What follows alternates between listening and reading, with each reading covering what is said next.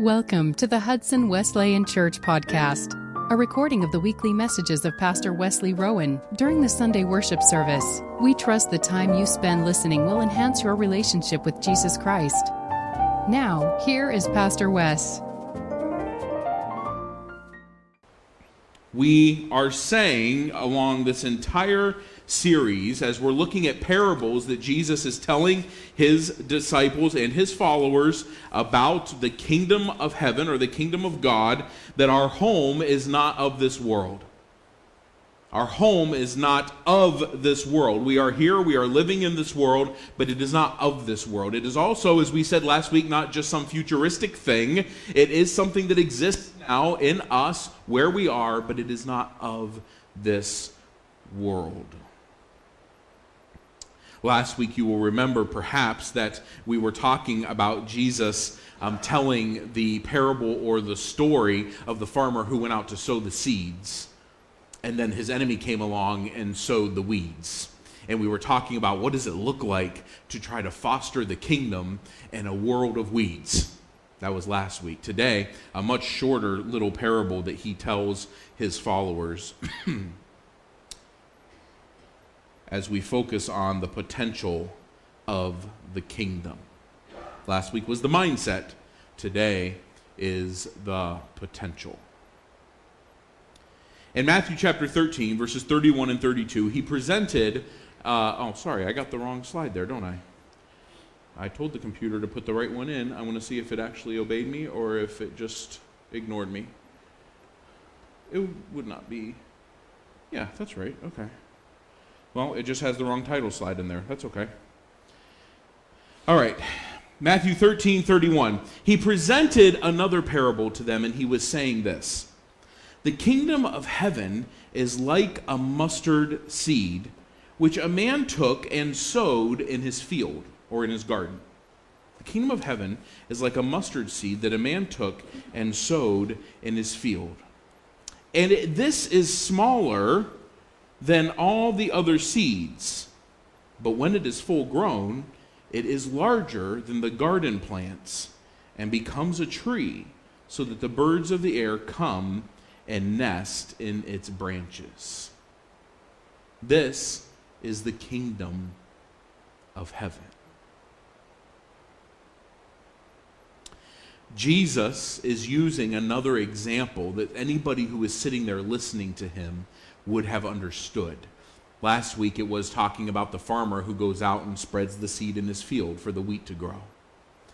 Today, he is talking about someone who goes out to plant their garden or plants in their field.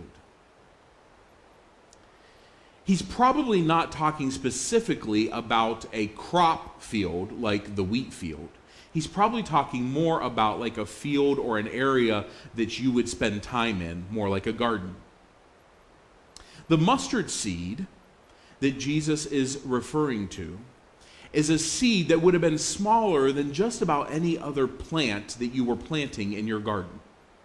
It's not actually the smallest seed in the world but it is the smallest seed probably that a gardener would have had in his or her collection of seeds as they were sowing their garden. And so when it went into the ground, just on appearance's sake, it would have looked less impressive than about anything else that you would put in the ground. Now, I don't think any seeds look particularly impressive when they go in the ground. They're all kind of small and don't look like they're going to produce much. But this would have been even smaller than most. And then Jesus goes on to say, but, and again, his remember his audience would have known this, so he was just affirming something that, that they would have understood. He said, when that plant grows, as opposed to all the other things that are growing in the garden that look more like plants, the mustard seed would produce a plant that actually was so large it almost looked like a tree. So he was not saying that the mustard seed is going to grow into a tree like an oak tree or, or an elm tree or something like that. He was just saying that in your garden, one of the biggest plants that you're going to find that was almost so big that it looked more like a shrub or a tree than just a plant would have come from the smallest seed from your bag of seeds. And in fact, he says, it is such a big plant or shrub that birds will come and will build nests in its branches. Now, why would he even say that? it's just, first of all, he again, he's saying it to them. They know that this is true. They see it in their own gardens, right? But the point of saying that even birds would come and nest in it just gives validity to the fact that it's not just a garden plant. This is a substantial bush that is growing from this seed. Big enough to hold a nest and birds that are in the nest, and presumably eggs and birds that are in the nest, which is why birds build nests. From the smallest seed comes the largest plant in the garden. If you are following along then in your handout, let's first notice that the success of the kingdom of Christ is not dependent on the successes of this world. Jesus says the kingdom is like the thing that you feel won't be very impressive. If you want a bigger plant, you're going to have to press, plant a more impressive seed, right? If you want a bigger product, you got to start with a really impressive foundation. But he says the kingdom is not like that. This story is not just about a, the hidden secret to impressiveness. Jesus is not saying, hey, if you want something really impressive, use my secret formula and then you'll get it. I was watching a, a clip online the other day and the advertisement came up, and I didn't take the time to listen to the entire advertisement, but it said, it started off like this A new secret that's been held for hundreds of years has finally been released on how to lose weight. Hundreds of years we haven't known what the secret was, apparently. I didn't pay the mind to listen to the rest of it.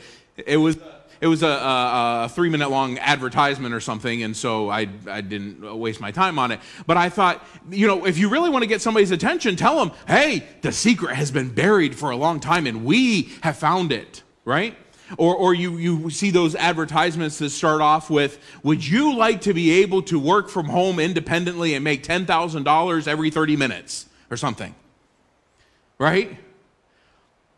Well, of course. That sounds fascinating. And then they say, I'm going to tell you, sign up for my seminar, and I'll tell you the secret that I found that lets me make all this money. To which I can only ever think if you were making all this money, you wouldn't be making videos to put online. But that's just me. Jesus is not giving the secret seminar. Jesus is not saying, Do you want to be impressive? Here's what you're going to have to do. You think that the little thing isn't that impressive, but it's going to be impressive. No, because that's still a worldly way of thinking. The success of the kingdom of Christ is not dependent at all on the successes of the world. So Jesus is not trying to tell his followers, I'm going to let you know how to be really impressive. Because if you're trying to be really impressive, you're already headed in the wrong direction. It is not dependent on the successes of the world. What he is getting at is that the kingdom of heaven is built around a kernel of something that is so unnoticeable from the worldly perspective that you would never think it's going to result or amount to anything. But it has transformative power.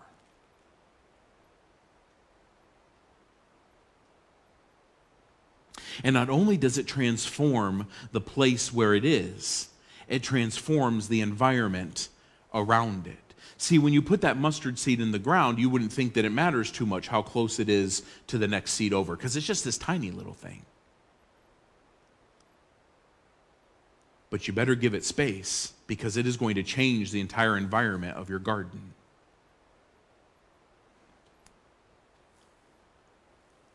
The success of God's kingdom, we are so inclined to want to conjure up success for the kingdom. And last week we talked about how sometimes we make that because we want it to be about the way that we construct power, right? And we want to go through and kind of get rid of all the things that we think shouldn't be there, and we kind of want to take control. But one of the other ways that we try to whip up success for the kingdom of God is by being the kind of people and, and, and wanting to attract the kinds of things that, from a worldly mindset, are the most successful, most impressive, and the things that will lead to success. And church culture, and I admit that as a pastor, it's difficult not to want to fall into this trap. But church culture has sometimes fostered that mindset. We say that the kingdom of heaven is like a mustard seed, but we really tend to focus on the kingdom of heaven being about big and impressive and bank account and shows and attraction. And I'm not saying that those other things cannot be and have their place in the kingdom, but Jesus didn't say that those are what the kingdom is. He said the kingdom of heaven is like something small that you wouldn't even notice it, and it ends up transforming the environment in which it lives. In John chapter 12, Jesus would say this I tell you the truth, that unless the kernel falls into the ground and dies, it will not bear any fruit. It's not going to reproduce. So not only is the success of the kingdom not dependent on the success of the world, it is actually so far to the other extreme that the only way to have success in the kingdom is to die. Now that sounds morbid. But hang with me for a second. There is no kingdom without the death of Jesus. So there's evidence right there that the death was going to be required in order for the kingdom to be built. There is no kingdom without the death of Jesus. We cannot participate in the kingdom without dying to ourselves giving up that control, relinquishing our grip.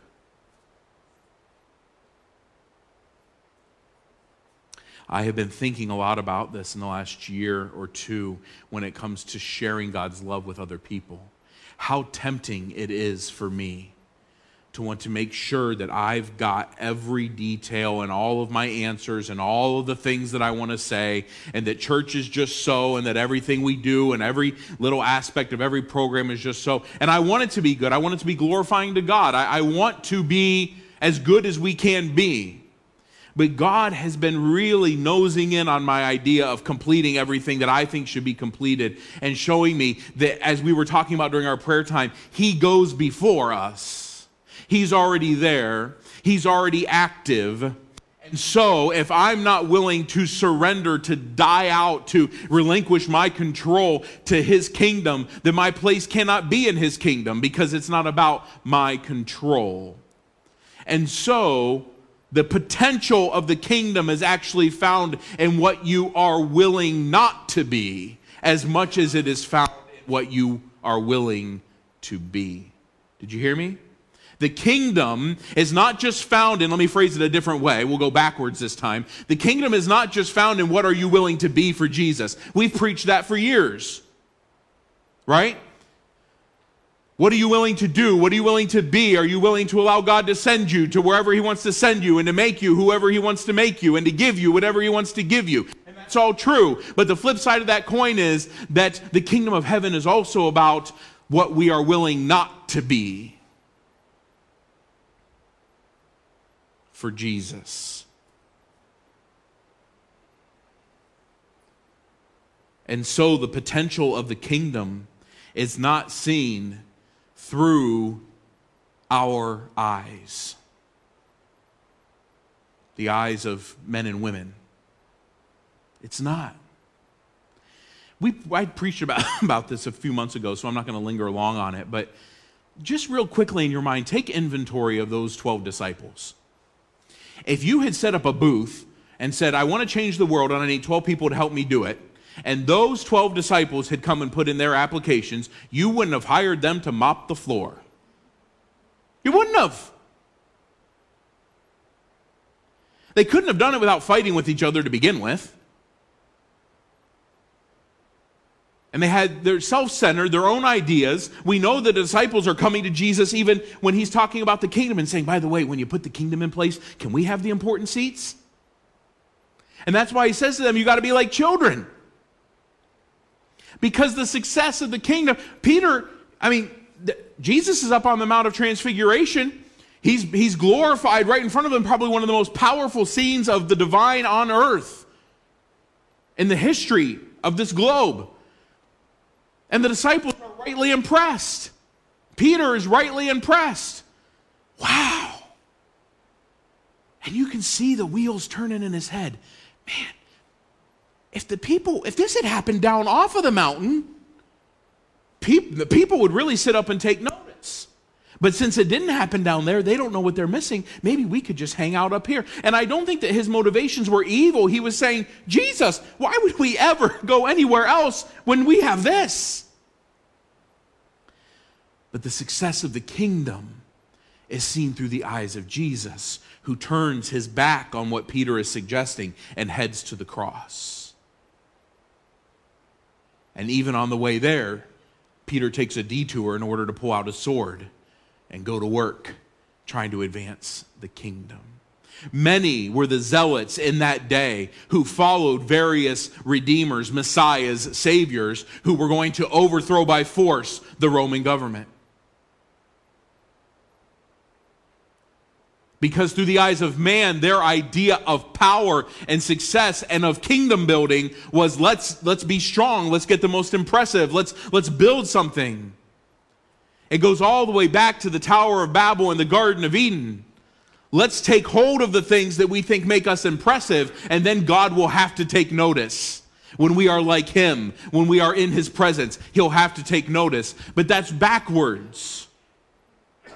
When we place ourselves in the position of prominence because we want God to take notice of it, he turns and he sees the little child that everybody's ignoring. He stops and talks to the woman at the well that nobody else would even have time for. The kingdom, as we said last week, it's not something that we're waiting to get into. It is something that is waiting to get into us when we see it through the eyes of Jesus. Here's the beauty. Here's the beauty of the gardener. The gardener knows the potential of the seed.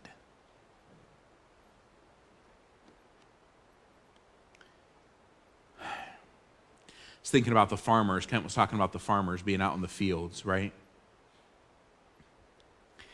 When you watch a farmer go out to do his planting and he's got his machinery and he's in these huge fields, if you took a look at what he's actually putting into the fields with those big machines and what he's cultivating with all of that hardware, you would say,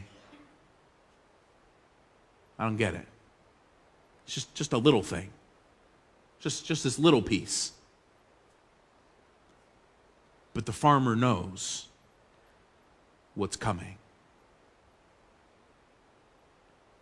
Friends, how often have we tried to tell the gardener what our seed should look like when all along he knows which plant is about to come?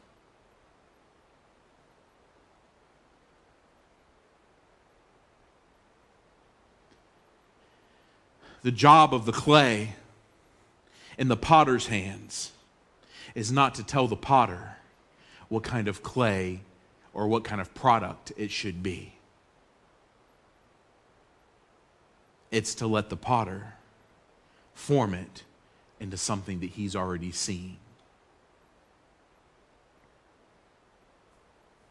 Let me take this down to another level. We got Legos in our house. God bless Legos. but not in the middle, not in the middle of the night. We got Legos in our house.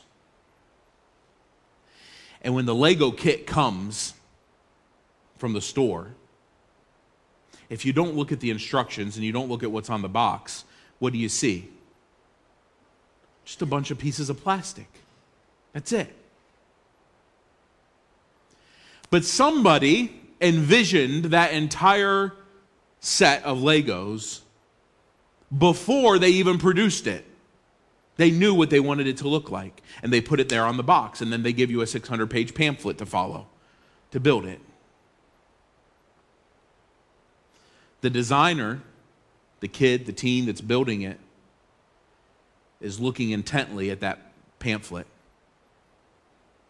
aiming for the final picture.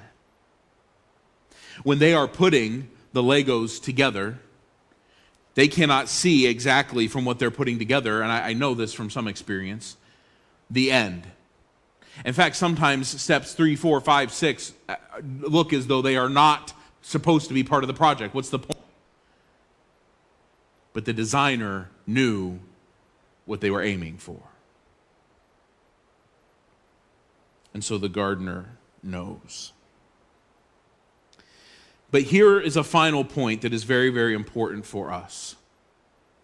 Even when we are pursuing the growth of the kingdom, we want Jesus to be glorified, we want Jesus to be honored, right? In our worship services, in our VBSs, in our, our Bible studies, small groups, and discipleship, we want Jesus to be honored. Even when we are doing that, we still should not be seeking our own advancement for our own branding. However big a church gets, or however big a program is, or however much the kingdom is advanced, it is the name of Jesus that covers the project. It is the image of the Son of God that gets the attention. It isn't about me, and it isn't about you. This is why, it, while I, I want and hope and plan, and it is my, my role as the pastor of this church to see Hudson Wesleyan Church grow and develop in every way that God wants it to.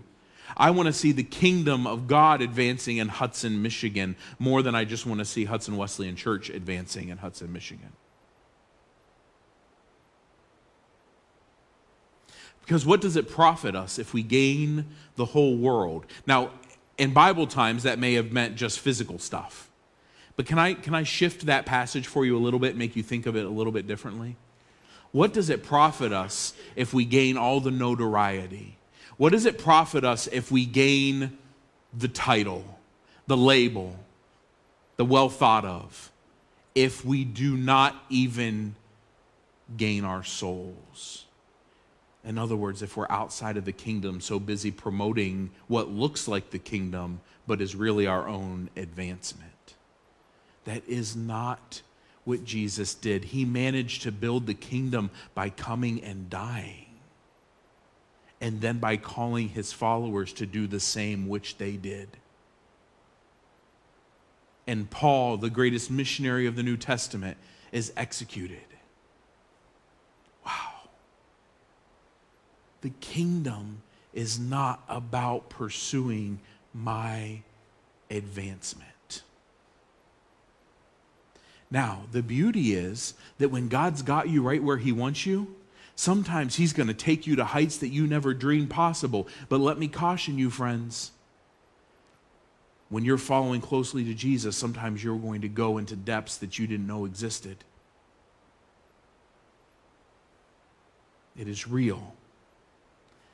But the kingdom is not just about saying, oh, look what we can do, or look where we can go, or look what we get for eternity. The kingdom is about saying right now, it's a small little seed, but it's going to change its environment. Everyone else is ignoring this behavior or this person or this thing that looks very unimpressive, but God's going to change lives with it. The kingdom of heaven is full of potential. And if you're not careful, sometimes we'll just throw it out because it looks just like little, little seeds, little insignificant pieces of nothing. But it is not when the gardener sees it.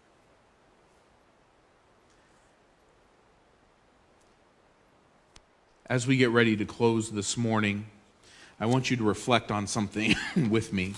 If you have your notes notebook, it is there. If not, I'm, i am going to read it to you. A couple questions for you to be thinking about. Be honest with yourselves. I don't want you to. Ha- you're not going to tell me. I want you to be honest with yourself. How tempted are we to rely on things of this world, even for the advancement of the kingdom? I'll be open with you. You reflect on this yourself. It is really tempting to think about, yeah, but what if we had this? And what if we could do that? And wouldn't that be pretty impressive? And again, not that those things can't be used to build the kingdom, but how tempted are we to rely on them? And then, secondly, what part of you this week, and I know we offer all of ourselves to Jesus, but I want you to think specifically what could you offer this week that Christ could use to show others the beauty of the kingdom? You say it's not much.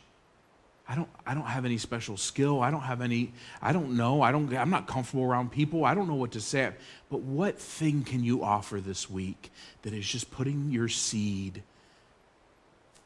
your opportunity into the ground, relinquishing control over it, and letting the gardener decide what to do with it? We talked in our last series about significance a little bit when we talked about identity. The series was about identity, but we talked a little bit about the issue of value and significance. One of the things we talked about is about how easy it is to think of our, ourselves in terms of what we can't be. That's, that's where identity comes from, what we're not. And that's real. And sometimes it's very painful. But what if this week we took what Satan has convinced us is insignificant and we just gave it to the gardener? and let Him plant it. Let Him use it. And let Him do whatever He wants with the product. Let's pray. Lord, we admit that too often we have tried to play the role of the gardener when you are the one who has created the seed and the plants.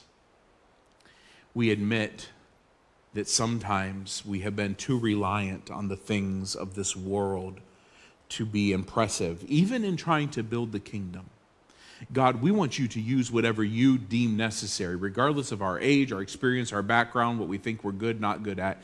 We want you to use what you want so that more people can experience life transformation through the power of your Spirit. So, Lord, this week we surrender to you even what we have become convinced is insignificant and ask you to use us, the potential that you find in your kingdom.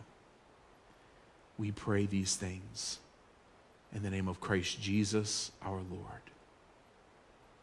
Amen. Amen. My friends, may the Lord bless you as you go on your way today. Thank you for coming and participating in worship. You can take your notes uh, notebook with you, uh, home with you, and bring it back next Sunday, and we will continue this series then. You are dismissed.